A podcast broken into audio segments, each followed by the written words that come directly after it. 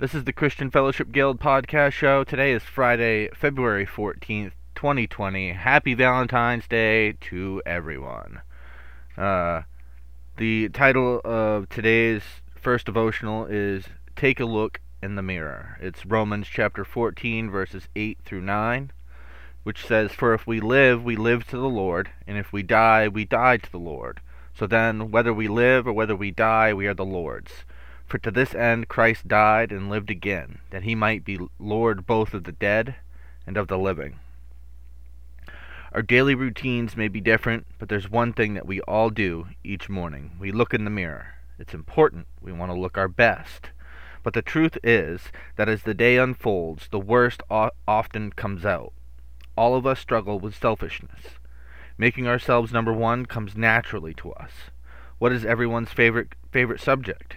Themselves. Who is the first person you look for in a photograph? Yourself. Have you ever noticed that the center letter in the word sin is the letter I? We all have an I problem. We are selfish because we are sinful, and that is why we need Jesus. Back to the mirror. Each morning when we look in the mirror, it's an opportunity to get things right on this new day. Remind yourself before you walk away from the mirror. This life is not about me, it's all about Jesus. I belong to the Lord. My entire being is centered in Christ. I surrender, surrender to Jesus so that he may live through me. Today will be an adventure as Christ shines through me. A little bit of commentary. Though some are weak and others are strong, yet all must agree not to live to themselves. No one who has given up his name to Christ is allowed is allowedly a self-seeker. That is against true Christianity. The business of our lives is not to please ourselves, but to please God. That is true Christianity, which makes Christ all in all. Though Christians are all of different strength, capacities, and practices in lesser things, yet they are all the Lord's. All are looking and serving and approving themselves to Christ. He is the Lord of those that are living, to rule them, of those that are dead, to revive them and raise them up. Christians should not judge or despise one another, because both the one and the other must shortly give an account. A believing regard to the judgment of the great day would silence rash judgings. Let every man search his own heart and life. He that is strict in judging and humbling himself will not be apt to judge and despise his brother. We must take heed of saying or doing things which may cause others to stumble or to fall. The one signifies a lesser, the other a greater degree of offense, that which may be an occasion of grief or of guilt to our brother. Let's pray. Lord, what a comfort I have in knowing who you are and whose I am. May the days on this earth not be about me. They are all about you, both now and forever. In the name of Lord Jesus Christ I pray. Amen. The couple's devotional for today is titled refined by fire.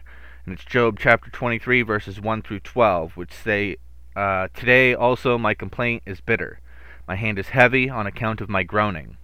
Oh, that I knew where I might find him, that I might come even to his seat. I would lay my case before him and fill my mouth with arguments. I would know that he would answer me and understand what he would say to me. Would he contend with me in the greatness of the, his power? No, he would pay attention to me. There an upright man could argue with him, and I would be acquitted forever by my judge.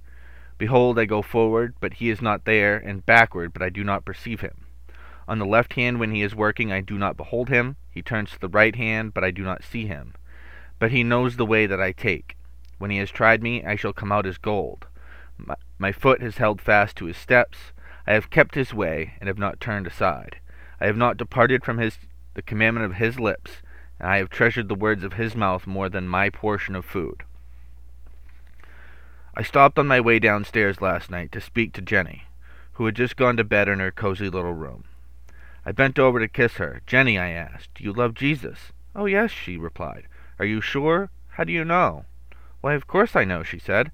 Don't I feel it all over inside? That's good, I thought. I wish everyone had that same consciousness of love. There wouldn't be so many fearful Christians. Do you think Jesus knows that you love him, Jenny? Why, of course, she answered again. Doesn't he know everything? Doesn't he look right down into my heart and see the love there? Well, Jenny, I continued, how can I know it? I can't look into your heart. Jenny sprang to her feet.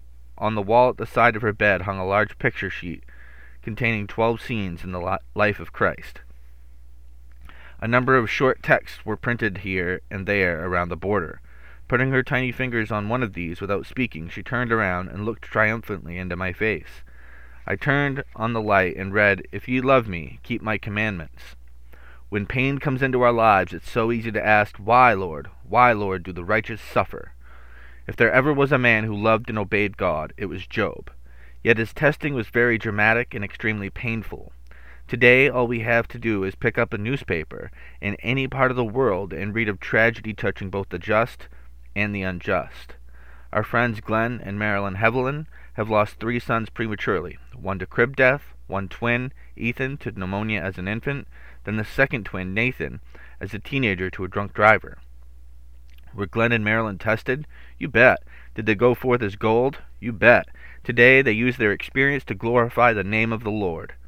Marilyn has written five books. Her first, Roses in December, tells the story of their great loss. Marilyn has had the opportunity to speak all over the country in high school auditoriums filled with teenagers. There, she shares her story and has the platform to talk about life and death, chemical dependency, and God Himself. Did God know what He was doing when He chose the Heavilins? Of course. They have come forth as gold, fired in the heat of life, and polished to shine for Him. Is their pain gone? Never. Can they go forth to minister? Absolutely. They have been very active in a group called Compassionate Friends, which supports families who have experienced the death of a child. I thank God for Christians like the Heavilins. God knew the path they would take when tragedy came into their lives. Everyone has experienced some kind of tragedy. How we handle these events is crucial. Today, there are many wonderful support groups available in churches and local communities. I grew up with a violent alcoholic father. I had no place to go and no one to talk to, so I stuffed my pain. Now there are several groups to help people who find themselves in situations like mine. A church in Southern California has a large group that meets weekly and has become like a church within a church for those who are chemically dependent, as well as for their families. Lives have changed as they pray for each other, support each other, and cry together. Many people are coming forth as gold, Bob and I visited a church in Memphis, Tennessee, which had a support group for homosexuals. Because of this church's outreach, many were coming out of the gay lifestyle and coming forth as gold. Whatever your test is today, please know that others have experienced and are experiencing your pain. Don't go through the testing alone. Contact your local church and find another person with whom you can share and cry. You too can come forth as gold. Jesus knows and has experienced our pain. He is always with us to help us get through the tough times in life. Trust Him now. It's all part of the coming forth as gold that Job talks about. Get a little bit of commentary. Job appeals from his friends to the just judgment of God. He wants to have the, his cause tried quickly. Blessed be God, we may know where to find him. He is in Christ, recon- reconciling the world unto himself, and upon a mercy seat, waiting to be gracious. The sinner may go, and there the believer may order his cause before him with arguments taken from his promises, his covenant, and his glory. A patient waiting for death and judgment is our wisdom and duty, and it cannot be without a holy fear and trembling. A passionate wishing for death or judgment is our sin and folly, and ill becomes us as it did Job. Let's pray. Father God, it is hard to to desire testing in order to be more Christ like. However, I know from experience that we rarely grow in good times. It's the intense heat that makes us pure. May I be gold and not wood, hay, or stubble. In Jesus' name, amen. We've uh, got some action points here. Right first, write down in your journal what pain and or test you are experiencing today. Two, Take a step to help yourself work toward becoming as gold. Third, write a letter to God about how you feel. And finally, get involved in a support group. We have some further reading. Uh, Psalm chapter 66, verse 10. For you, O God, have tested us. You have tried us as silver is tried. Psalm chapter 51, verse 10. Create in me a clean heart, O God, and renew a right spirit within me. 2 Corinthians chapter 4, verses 7 through 9. But we have this treasure treasure in jars of clay to show that the surpassing power belongs to God and not to us. We are afflicted in every way, but not crushed, perplexed, but not driven to des- despair, persecuted, but not forsaken, struck down, but not destroyed. And for the question of the day, what does the Bible say about drinking alcohol?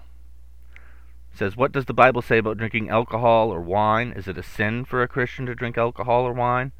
So, the answer they have here is Scripture has much to say regarding the drinking of alcohol. Uh, it has several verses to, referenced here. Uh, I'll name a few Levitic- Leviticus chapter 10, verse 9, Numbers chapter 6, verse 3, Deuteronomy chapter 29, verse 6, Judges chapter 13, verse 4, Proverbs chapter 20, verse 1, Isaiah chapter 5, verse 11. says, however, Scripture does not necessarily forbid a Christian from drinking beer, wine, or any other drink containing alcohol. In fact, some scriptures discuss alcohol in positive terms. Ecclesiastes chapter 9 verse 7 instructs, "Drink your wine with a merry heart." Psalm chapter 104 verses 14 and 15 states that God gives wine that makes glad the heart of men. Amos chapter 9 verse 14 discusses drinking wine from your own vineyard as a sign of God's blessing. Isaiah chapter 55, verse 1 encourages, Yes, come by, come by wine and milk. What God commands Christians regarding alcohol is to avoid drunkenness. Ephesians chapter 5, verse 18. The Bible condemns drunkenness and its effects. Proverbs chapter 23, verses 29 through 35. Christians are also commanded to not, to not allow their bodies to be mastered by anything. 1 Corinthians chapter 6 verse 12 and 2 Peter chapter 2 verse 19. Drinking alcohol in excess is undeniably addictive. Scripture also forbids a Christian from doing anything that might offend other Christians or encourage them to sin against their conscience. 1 Corinthians chapter 8 verses 9 through 13. In light of these principles, it would be extremely difficult for any Christian to say he is drinking alcohol in excess to the glory of God. 1 Corinthians chapter 10 verse 31. Jesus changed the water into wine. It seems that Jesus drank wine on occasion. John chapter 2, 1 through 11, Matthew chapter 26, verse 29. In New Testament times, water was not very clean.